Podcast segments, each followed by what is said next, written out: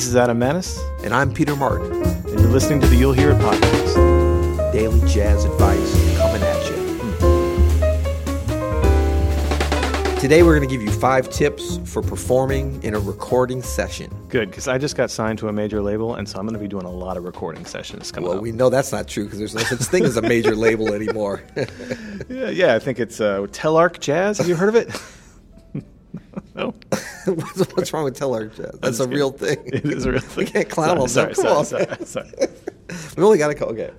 I was joking that I would be signed to Telarc. They don't even really do It's self-deprecating. Yeah, Got it. yeah. Okay. Today, we're going to give you five tips for performing. How do you perform in a record? Well, you're doing a performance. Okay. Today, we're going to give you five tips for performing in a jazz recording session.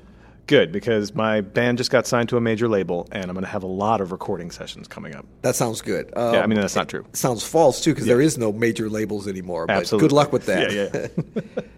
okay, uh, recording sessions can be fun, and actually, all jokes aside, the beauty of the current times we live in is that you know it's more accessible, more affordable, and more available for anybody to do a recording session to make an uh, you know a, a full CD, you know just to do some online tracks, put it up on on um, you know uh, SoundCloud or whatever. There's so many different ways to get your music out there.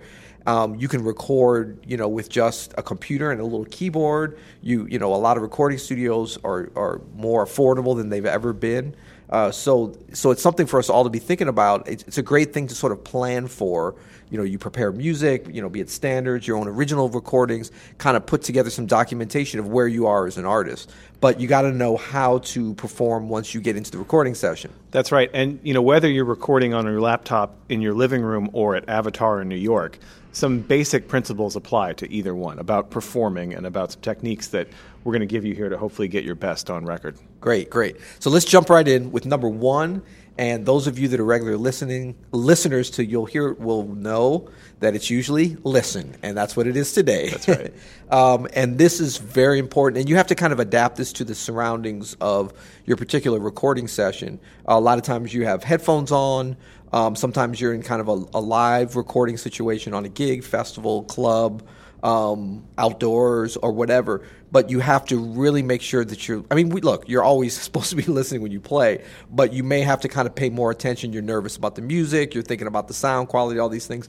But you need to be listening to each other. You need to be listening to yourself, um, and really as you're recording, not just when you're going into listening to takes and things like that. The same kind of things that make for a successful performance live are going to make for a successful recording. So first and foremost, listen. It's simple and it's simplistic, but it's just so important. And the beauty of the simplicity of it is that whatever level you're at in terms of your listening, if you apply your mental and, and you know your mental energy, your concentration to that first and foremost, you're really going to be able to put your best recording on tape, as they say.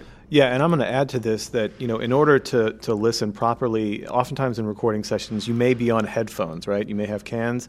Make sure to take the time to get a good headphone mix at the start, as good as you can, so that you are comfortable with what you're listening to. You know, don't don't uh, don't skimp on that time. That's very very important. Yeah, because you want to. I mean, even if you have like the volume correct, a lot, a lot of newbies in recording sessions, you know, the, the engineer will give you time, or if you're the engineer, you know, how, how do your cans sound? How do your headphones? And you're just thinking about the different levels. That's right. And that's fine, but you also want to get a really good sound quality. You want it to be pleasurable, what you're listening to, so that nothing gets in the way of, you know, you listening really for the music. You want it to sound good, as good as possible. That's right. Our number two tip is to be prepared. This is really, really very important, especially if you're in a, a professional studio because they are very expensive. Yes. And you don't want to be wasting your money or the band leader's money or whomever's money. Uh, you want to have your stuff together. If there's charts, make sure that you have them with you. Make sure you've at least practice the music a little bit the day before that morning. but be as prepared as possible so that when you get in there, you're not wasting time trying to figure stuff out that could have been figured out, you know, days, weeks before.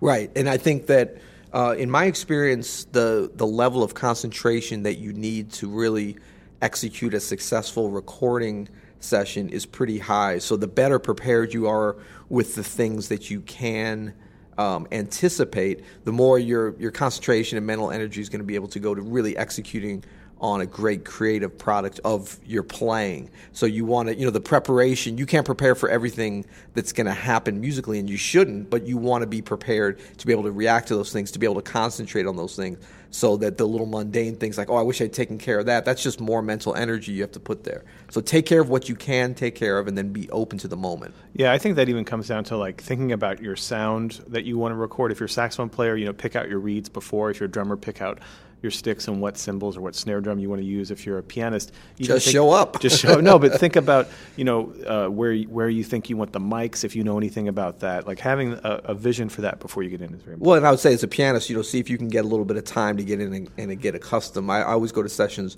early, and I'll, I'll usually ask them even if I can go the day before if possible so that because if you just show up an hour before the session's supposed to start thinking I'm going to get to know the piano, yeah. they're setting up mics, yeah, they're moving things. The drummer's like, you know. Right. So really, you know, take the time to try to try to get at the instrument. Yes. Um, let's look at number three. We're doing five tips today, right? That's right. What happened to seven? We're getting lazy. We're getting a little lazy. well, I think our attention span of our audience is also waning. Let's be honest. That's true. We're, by the end of this podcast, it's going to be one hot tip. listen. yeah, listen. Um, okay, so the, for number three, we've got um, you know, be free and creative. Um, like there was an audience there, even though there's not an audience there. So a little bit of mental preparation for this will go a long way because you don't want to have everything planned out like it's not a live gig. It is different than a live gig, of course, but you want it to have that spontaneity, that creativity, that that certain um, you know, joyful playfulness that you get on a live jazz gig. You want that to be recorded. Yes, you want a little bit more precision with what you're doing and to be able to really execute things in a thought out way. But you have to kind of, I, I don't know, almost like act like you're just on a regular gig, still right. concentrating, interacting, but acting like there's an audience there, even though there isn't one there. Yeah, I think it's really important. I hear uh, um, inexperienced people in the studio all the time. They try to be very, very safe yeah. when they're in there, you know, and it comes off sounding a little generic. weak. Yeah, a little yeah, generic, a little yep. weak. And I always try to, you know, come out of the gate doing something uh, adventurous or taking risks like I would on a gig. You know, right. it, even if it doesn't work the first time, it kind of gets you out of that space. Yep. Yeah. And it just that sort of takes some time and experience, but I do think you can accelerate. I mean, I remember the first few recording sessions I was in.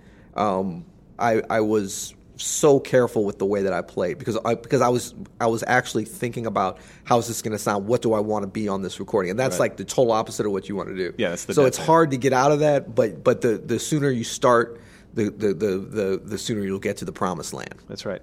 So uh, number four, and this is a really um, after years of experience of this, this is, this is a very important practical tip. Try not to do more than five takes of the same song in a row. You know, oh, for yeah. me, I, I don't usually do more than three, and then I'll move on to something else because honestly, after take three, nothing good's happening. That's right. You That's know? right. I mean, I would almost say take two. I mean, yeah. like three, you got to do some work. Like if we're talking about complete takes. Yeah you know, sometimes on the third take, if you have to do it, you really have to, to manufacture that that first or second take kind of feel. Yeah. You know, so that usually means you're not even that well prepared or there's something wrong with the arrangement or something. Right. Now we're not talking about, I believe, you know, like false starts and like little sections. Sometimes you know, I almost think it's better like if you start out and it's not happening. Some people will say, "Well, go ahead and finish the take." I don't really believe that because I think that if it's a situation where you really feel like you can get a, a, full take without any editing or inserts or anything, it's better to kind of save that energy and that spontaneity. Just pull back if, if something gets screwed up uh, towards the beginning of the take and, and, see if you can nail it the next time. You know, and, and in some situations, you may not feel like you have the time to to not go for more and more takes to try to get what you want. But yep. I'm telling you, it's diminished returns, and you're going to end up wasting more time than you're saving. Absolutely, and I mean, after you get five takes or even three, I would say just abandon it and come back another day, totally, or at least another time in the session. Absolutely. And then number five um, of our five tips for performing in a recording session is to recognize your surroundings. Now, I know we said before is like play in a way that like you're on a gig, but that's really for the sake of you know um, still having it energetic and spontaneous. Um, when you're in the recording session, there's actually some advantages over when you're in a live situation. You can generally, if you took our early advice as far as really listening and getting your headphones right, you can actually hear better mm. and with more precision and more clarity and more detail than you can on most live gigs. Right. So take advantage of that. Really listen closely in terms of your own playing, in terms of interaction with the other musicians, if there's other people people on there, and use that for your advantage to make an even more inspired performance. It's, it, it, you know, a good recording situation is almost like the perfect situation. So it's going to amplify the the good parts of your playing. Unfortunately, it'll also amplify the the inferior parts of your playing. So try to really just be aware of your surroundings, take advantage of, of that great listening environment, and, and have a great time and lay down some fat tracks, PH. Yeah, because, uh, you know, you'll hear it, and then we'll hear it. That's right. Everyone will hear it.